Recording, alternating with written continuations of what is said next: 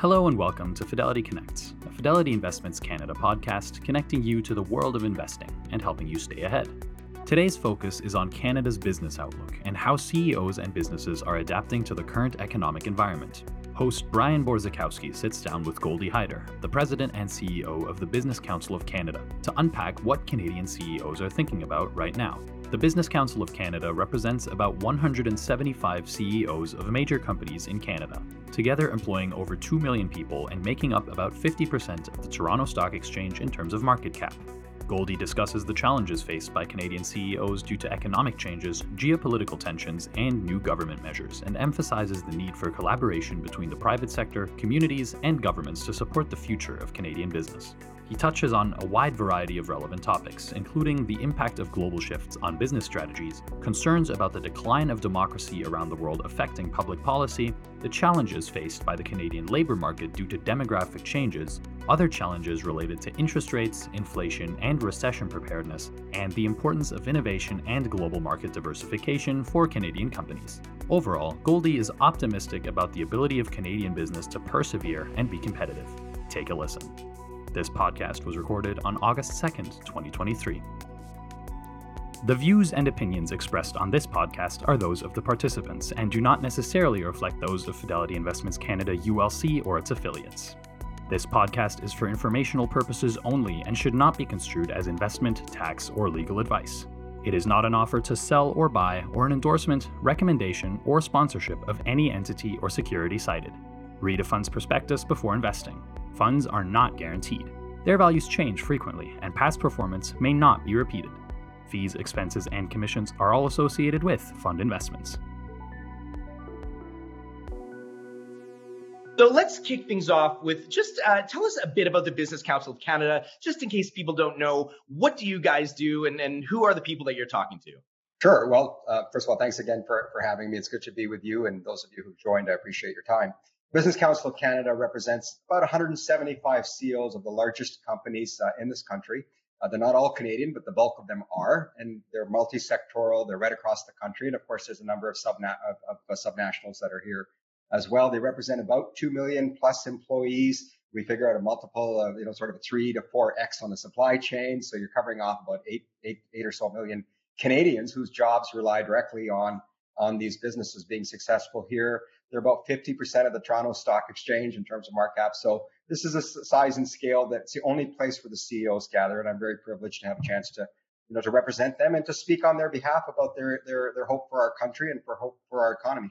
You started in 2018, is that right? So you've been through a lot over the last few years and things you probably could not predict. What are CEOs thinking about today? As you said, you know, you're talking to a lot of them. What conversations are you hearing? Yeah, I often say, other than uh, you know a global pandemic we haven't had in 100 years and a couple of federal elections, it's been a quiet start uh, to my tenure here as I approach the five-year mark.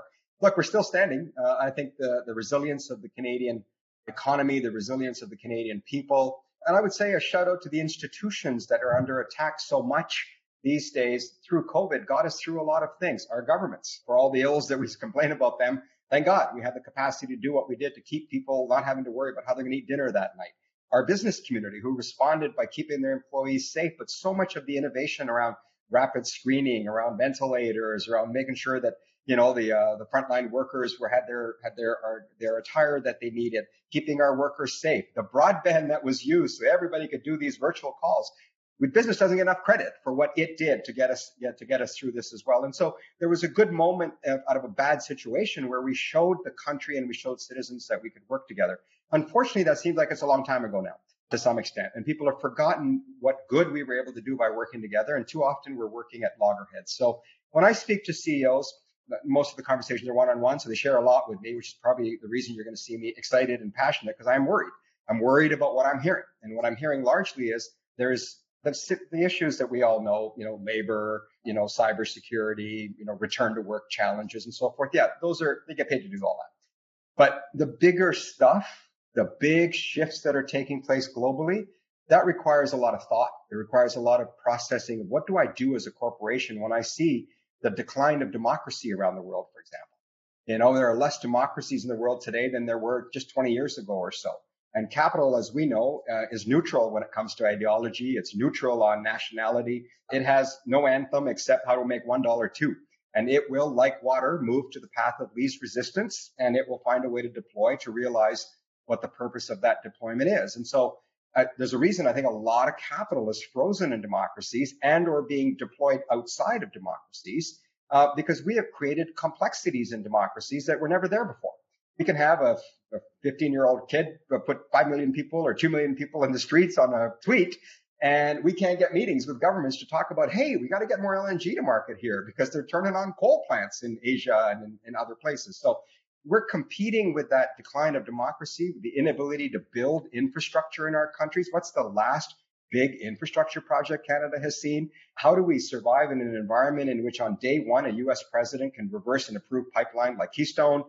How do we do this in, in, in democracy? So that's causing a lot of anxiety and a lot of worry because we're, we're values are democratic. We believe in democracy. We believe in rights. We believe in, you know, competitiveness. And so how do you reconcile what your fiduciary duty is with what your emotional attachment might be to a particular way? And so there's a lot of thought that's going into that. And this may surprise you because I think political scientists do that. The truth is, I think Canadian CEOs are very concerned about the decline uh, of democracy, and we're seeing it impact public policy on permitting reform, on the inability to build uh, to build things uh, abandonment of fiscal framework of any kind.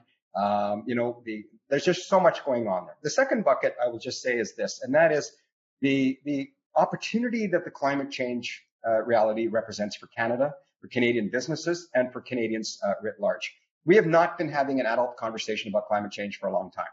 But what I call the Russia reset, the fact that Russia has exposed just how much Europe relied on Russia for gas and other countries like India and others rely on Russia for gas it's the case because we can't get it to them. We've got to create the infrastructure and the capacity to get it to them. And it doesn't necessarily have to go to Europe. We can use what some call a swapping model. We'll just make sure more gas, LNG, I'm talking here, goes to Japan, goes to Korea, goes to India and China, who are running coal plants. I mean, it makes no sense to business leaders that in an environment in which we're trying to reduce emissions, we're allowing coal plants to run, but we're being doggedly stubborn here. And I say this candidly to our federal government on LNG. Germany came, Japan came, Korea came, the entire EU came, and they were all sent home empty handed. You know, when I was in Brussels just a few weeks ago, they said to me, we're the, we're the region that sent your country 50% of the vaccines that you used. And we're asking for a little bit of help. And this is what you come back with. One day we'll get you hydrogen. Come on. This is time for an adult conversation. So CEOs are seized with saying, at the end of the day, emissions are going to be reduced by us. There's not a government that's going to reduce their emissions without us. So we are all in. There's no need to convince Canadian corporations that climate change is happening, that you need the indigenous support to, to be able to move forward on these things, that a significant amount of risk capital is going to need to be deployed on carbon capture, on hydrogen, on SMRs, and on other innovation that we haven't even come to yet. We're ready to lead that charge, but we can't do it fighting our own government. We need our governments to work together, enable businesses with a regulatory uh, certainty that we need, the capacity for us to deploy capital with confidence that after election after election, your project doesn't run the risk of being retroactively canceled or having to retroactively reapply. That's what happened to Gateway. That's what happened to Energy. So those two things, Brian, and we can dig deeper into them. That's the big stuff that we're trying to wrap our heads around.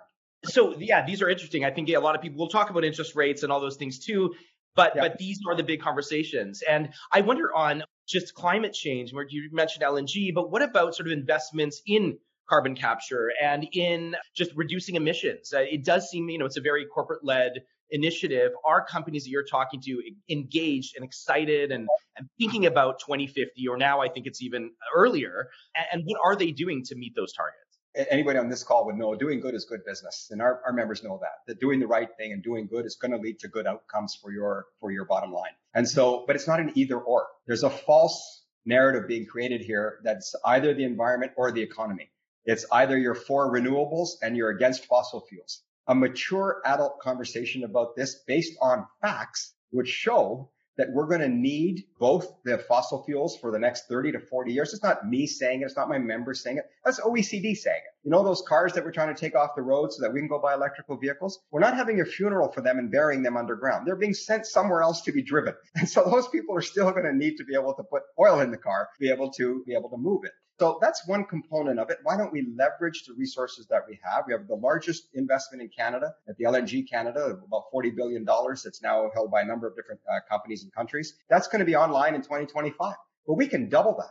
We have the capacity to double that to get even more LNG to get these countries off of coal just after we just said we had the hottest month in the history of the world last month. Well, I say to those people who are, who are allowing the burning of coal that you're responsible. And not only are you responsible, do you know Canada exports coal, but won't export more LNG, which I've never been able to square the circle around. So that's a, that's a, a big concern. So what are we doing about that? Your, your participants may have heard of what's called the Pathways Alliance. Pathways Alliance is a group of about eight companies that are ready to invest over $80 billion in carbon capture, utilization, and storage. And I love to remind people that that act of capturing carbon and storing it is a, is a do good act.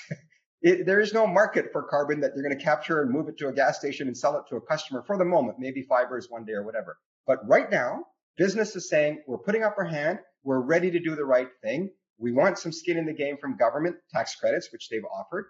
Let's get on with the innovation behind carbon capture. Give me the capacity to build the pipeline to bury the carbon. It can only be buried in Canada and Alberta, Saskatchewan, and Ontario. Ontario is a long ways from Alberta. So we got to get the permits to be able to capture it and store it. Okay. That's regulatorily driven by governments. We can only move as fast as governments allow us to move, which is why we say, get out of the way once you get this done. Let us do it. We're ready to do it. SMRs, small modular nuclear reactors, mark my words, are going to be a game changer on climate change because these are modular. I think they're about 500 megawatts versus 1600 or whatever the measurement is. And, but the size and scale of normal ones versus these ones, they're modular. You can, you know, shrink them to lower Uh, you can run a city of a million people on these things, right? Imagine how many cities are in the world are there with a million people for the cleanest form of energy possible, nuclear. Environmentalists for the longest time have been anti-nuclear. Our own prime minister said, I have not supported nuclear for over a decade. Now he's on record as having said, I've had to come around to the realization that nuclear is going to have to be a part of the mix. But you know what? We've been saying that for 10 years. We've been saying that for 20 years. And what happens? Capital doesn't get utilized there. You don't get the innovation that you need. And now we've fallen behind.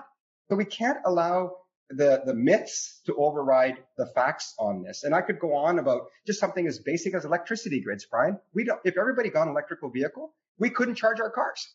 Right. Right. get in the way of the good story that we hear every day from Ottawa. Right? I, I do wonder just uh, on the competitiveness and maybe la- you know last point on the environment. It's just the Inflation Reduction Act in the U.S. was a big deal. A lot of people excited about it. Our, our federal budget tried to match that with different kinds of incentives. Do you think they went far enough? Um, and, and how is the Inflation Reduction Act maybe affecting competitiveness? Here, do you see flows going to the U.S. when it comes to kind of renewables and uh, yeah, the future of energy? It's obviously easy being America. You're the currency of the world. You can do whatever the hell you like. You can throw as much money outside of helicopters as you wish, and they are. And they're doing it quickly, and they're attracting a lot of attention and a lot of capital. But you know what? They pissed off a lot of people. Can I say that? I, I guess I just said it. But they've made a lot of people upset. Uh, you know, the Europeans are upset, the Asians are upset, the Canadians are upset, the Australians are upset. People are like, what the heck, man? You've got all the capacity to do whatever you like. And now all the rest of us have to somehow find the capacity to compete with that. Now, we've done that. I want to give full marks to Minister Freeland. Uh, they, I'd given her advice that just said, look, ratio 10 to 1. If America gives $10, we got to find one somewhere. She found the one, she found more than the one in many ways. Uh, what has struggled and is just getting off the ground now is the execution and the implementation. Policy is right. We need to get going and we need to get going with it faster, right? Because America never does anything slowly. When America wants to do something, it goes big or it goes home. And so capital, again, it's easy to form there. Talent is easy to form there. So we are responding, but what we actually need is to answer the question, what do we want Canada to be when it grows up? What is our goal? What is our industrial policy? We have won the geographic lottery and we have gotten comfortable and complacent as a result of it. But that's no longer possible because America is unreliable. We just saw what happened in the last USMCA experience. We cannot count on America the way we used to count on America. So we've got to stand up for ourselves and figure out what we want to be. And Canadian business, again, wants to be a part of that. Let us help you work together to figure the answer to those questions. In, in terms of uh, in interest rates, uh, the economy, recessions, what are people saying? Are people worried? Are you know, are CEOs worried about a recession? How are they dealing with this right now? Well, look, with all due respect to all the economists out there, you're not having a very good run. Um, I've often said we have economists to make weathermen look good, uh, or weatherwomen, I guess, look good, because let's face it, those who predicted long inflation or short inflation got that wrong. Now we've got long inflation. Those who thought, you know, we'd be well into a recession by now got that wrong. Now, you know, is there a soft landing? Is there a hard landing? Nobody knows is what everybody tells me. Gold, everybody thinks they know. We don't really know. We had Larry Summers uh, at our meeting uh, just a few months ago in, uh, in Washington, and he said he expects an American recession to start in the middle of July. Very bad timing for the president, but it's probably good timing for a federal government here to perhaps have an election before that if they want to avoid that. Nobody knows. But here's what we here's what we do know. People are going to have some real challenges on making their mortgage payments, especially when their renewals come up in year 2025 because many of the people who locked in at the lowest rates available are going to be exposed to four, five, maybe more hundred basis points of increase. How is that going to work? That's going to be a real uh, challenge for them. Inflation, let's not forget, we are not at 2%. We're still not at 2%. We're 2.8. We're working our way down, but the governor has a mandate to get it down to 2%. So I expect interest rates will stay higher for longer because I don't think the bank wants to take a chance that inflation will suddenly bounce back or will, or will remain uh, high. The challenge, of course, also is corporations look to their government for leadership. Well, what we're seeing is a total abandonment of fiscal discipline. I think I saw a colleague of mine share the fact that public debt charges are up 23% year over year. You know, but I mean, how are you going to pay for all of those? You either have to cut or you have to raise more revenue. Raising more revenue means more taxes. Well, the last thing we need in Canada right now are tax increases, whether it's for mm-hmm. corporations or for individuals, right? And so we're asking the government to create a responsible fiscal anchor. It's not about debt to GDP ratio. You have a massive debt that you're coming off of. Of course, it's going to look good every year. We say, what are your interest payments against your revenues? That will force you to have some program review and cut back where you need to cut back, right? And put in place a growth strategy for our country. To give credit again where credit's due, our immigration policy is good for this country. Let me tell you, whether it's healthcare, housing, restaurants, retail, or airports, all of those issues are labor issues. So for those people who say, oh, there's too many immigrants coming, there's not enough housing, there won't be any housing if we don't get immigrants in. We need plumbers, we need electricians, we need roofers, we need project managers. I've got members who tell me in the housing industry they have 10% vacancy rate on any given day in their company. In some cases, that's your entire margin. We can't afford that. So we've got to figure this stuff out. Governing is hard. It's not just about getting ready for the next election. It's about doing the right thing for the people of the country. And that's what me and my members are trying to remind them of on a daily basis with solutions. We're not just complaining. We have solutions to these problems. Right. So, so just in terms of this, but maybe a recession, maybe not, are the companies that you're dealing with, are they doing anything differently to prepare for a slowdown or is it business as usual or how are they dealing with the uncertainty right now? Yeah, I think, look, um, I thought Benjamin Tal over at uh, CIBC had an interesting line. He said, what you'll see is, is, is a decline in vacancies, not in jobs. Uh, that the jobs are still there, the jobs are still available. Government uh, businesses are investing heavily in reskilling and skills development, particularly for future skills. Uh, we're pushing adamantly on uh, on uh, getting our foreign skills accreditation rules done right with our professional bodies. We have nurses and doctors and engineers underutilized driving Ubers. We hear about it, but what are we doing about it? We need to get uh, get um, our productivity up. It's a major issue in our country. Demographics are going to be coming at us. So I think there's a sense of how much can I control my own destiny? Obviously, we all know on this call, there's a cleanup underway where you need to clean up, you clean up. Okay, this is the moment where you're allowed to clean up, you clean it up, uh, and you usually do it on not um, replacing workers, not necessarily firing workers, just not replacing workers. We're outsourcing this job or whatever the case might be uh, and or we don't need this job anymore because we've automated it uh, to some extent. And so I think a lot of that cleansing is going on. Um, there is a frustration uh, for sure on the amount of capital that's available. So look, for a CEO to do share buybacks and dividends and stuff, no problem. That's that's easy stuff, right? That's not what they're motivated by. They're motivated by growth. They want to build, you know, global champions outside uh, uh from Canada. They want to be able to compete globally. They want to be able to do M&As. They want to be able to, you know, uh, leave behind the playground better than they found it. And there's a sense of chill around that for all the reasons that I just identified. Or they're looking to new markets. The Indo-Pacific, tremendous opportunities in the Indo-Pacific. And so we're pushing for the diversification. Again, credit to the government, Indo-Pacific strategy. We've got to be in that place. There, there have two missions are coming up to India and Japan that we're, that we're participating in we have to move away from just relying on America as we look forward. And just, just on that point, so what, you know, when we're talking about new markets, what do leaders want to see from those markets? What makes a good market today for Canadian yeah. CEOs? Yeah, it's a great it's a great question. I mean, look, at the end of the day, predictability, certainty, and confidence are essential. Being in a society that has you know uh, values that you share, uh, social cohesion in that environment, those are ideals. But we don't live in an ideal world. We live in a complicated world, and so you have to make choices. As I often say, all autocrats aren't treated, aren't made the same. All communists aren't the same. All Democrats aren't the same, right? So we have to pick and choose. And what I look for is saying, what helps business feel confident? One of the things they look for, of course, is political stability. Okay. We should be able to rely on democracies that just because a government of a different stripe did something, take the GST or NAFTA or something, doesn't mean you came in and you reversed it. We can't have black become white every four years. There's no way to have predictability there. We need regulatory predictability and certainty and a depoliticization of those regulations. We have too many regulations now that end up in cabinet. What do they know about running a business or a mining industry or nuclear industry? But they get to override it, overrule it on basically political agendas, I would say. That doesn't make any sense at all. Our country was built by people who had regulators at arm's length from government. We empowered them. We told them what to do, like the National Energy Board or our Investment Review Division and other. We had competent people make assessments and say, this is good for the country. This is bad for the country.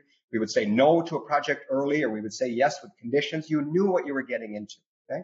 We needed that. We need that. So where do you find that today? Trade agreements are a really important anchor for some of this stuff. And so I always highlight Vietnam for a reason. Vietnam is a communist country, but are they the same as other communist countries? Not necessarily. Stable government. They're not harming, they don't have human rights violations to the extent that we're seeing and happening in other, uh, uh other countries in some cases even democracies. They have a labor pool that's an attractive labor pool. That's, that's, they support the advancement of their labor pool. But most importantly, they belong to the Comprehensive Progressive uh, Trans-Pacific Partnership, the TPP for short, which gives businesses some confidence that there are dispute mechanisms here. There is ways to adjudicate. There are ways to resolve problems. And so Vietnam becomes an attractive option instead of maybe somewhere in North America, if you know what I mean on labor and employment. You mentioned labor uh, a few minutes ago, but it has been hot throughout this recent period. Do you see that changing? I mean, are companies still staffing up? Are they slowing down? Where do you see the labor front going?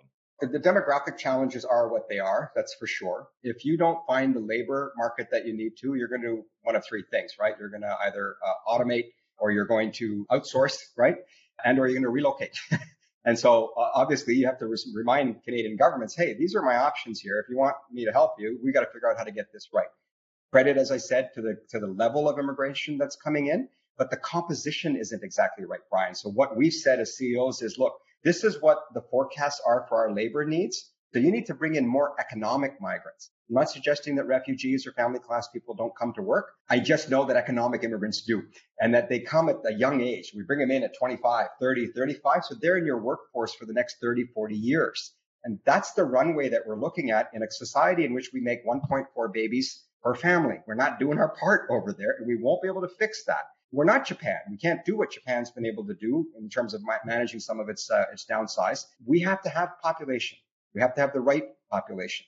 So I think you're going to see labor force issues not really go erratically this way or that way. I think it'll be stable. The bigger issue around labor, quite candidly, is just people are still struggling as CEOs to get their labor force back to the office. You know, it's affecting productivity measurably. We have all the data I can point to that shows there's a decline in email traffic on Friday, for example. Well, you're paying them. What are they doing if they're not on email that day? How come they work on email Monday to Thursday? You know, so why are car accidents happening on the weekend now, not on the weekdays? Like the, the data shows that productivity is, is, is changing here. People want their staff to come experience the workplace, the culture, the camaraderie, the learning, the, you know, the co-creation. And it's a big struggle for them. I know it's driven a lot of them in, into trying to find solutions and it's been very hard. Some say maybe a slowdown in the economy might take care of that. We'll see. Do you think CEOs are investing enough in innovation? Yeah, I think there's a lot happening. More can happen. Uh, and this is where I think the need for the government to get the tax credits uh, out the door uh, and, and, get this, get the uh, program set up in such a way that today, if a member called me and said, where do I apply? I don't have an answer to that question. There, there's no place. But in America, they're ready to dish it out to you if you go there tomorrow. And so we've got to expedite the delivery of the programs that have been announced, which are good. We just got to operationalize them, quicker because at some point, I think business will, will just keep deploying capital elsewhere. I mean, you mentioned before that, you know, Canada has resources. We have opportunity here. We're engaged in the, in the climate, climate change, but there's always been this issue of an innovation gap in Canada, partly, I think, because the US is right there below us, buying Canadian companies. Do you see that changing at all? Um, are we becoming more innovative? Uh, are there more Canadian stories that we can talk about? Yeah, I think, look, I think there are great stories. Too often they're small stories.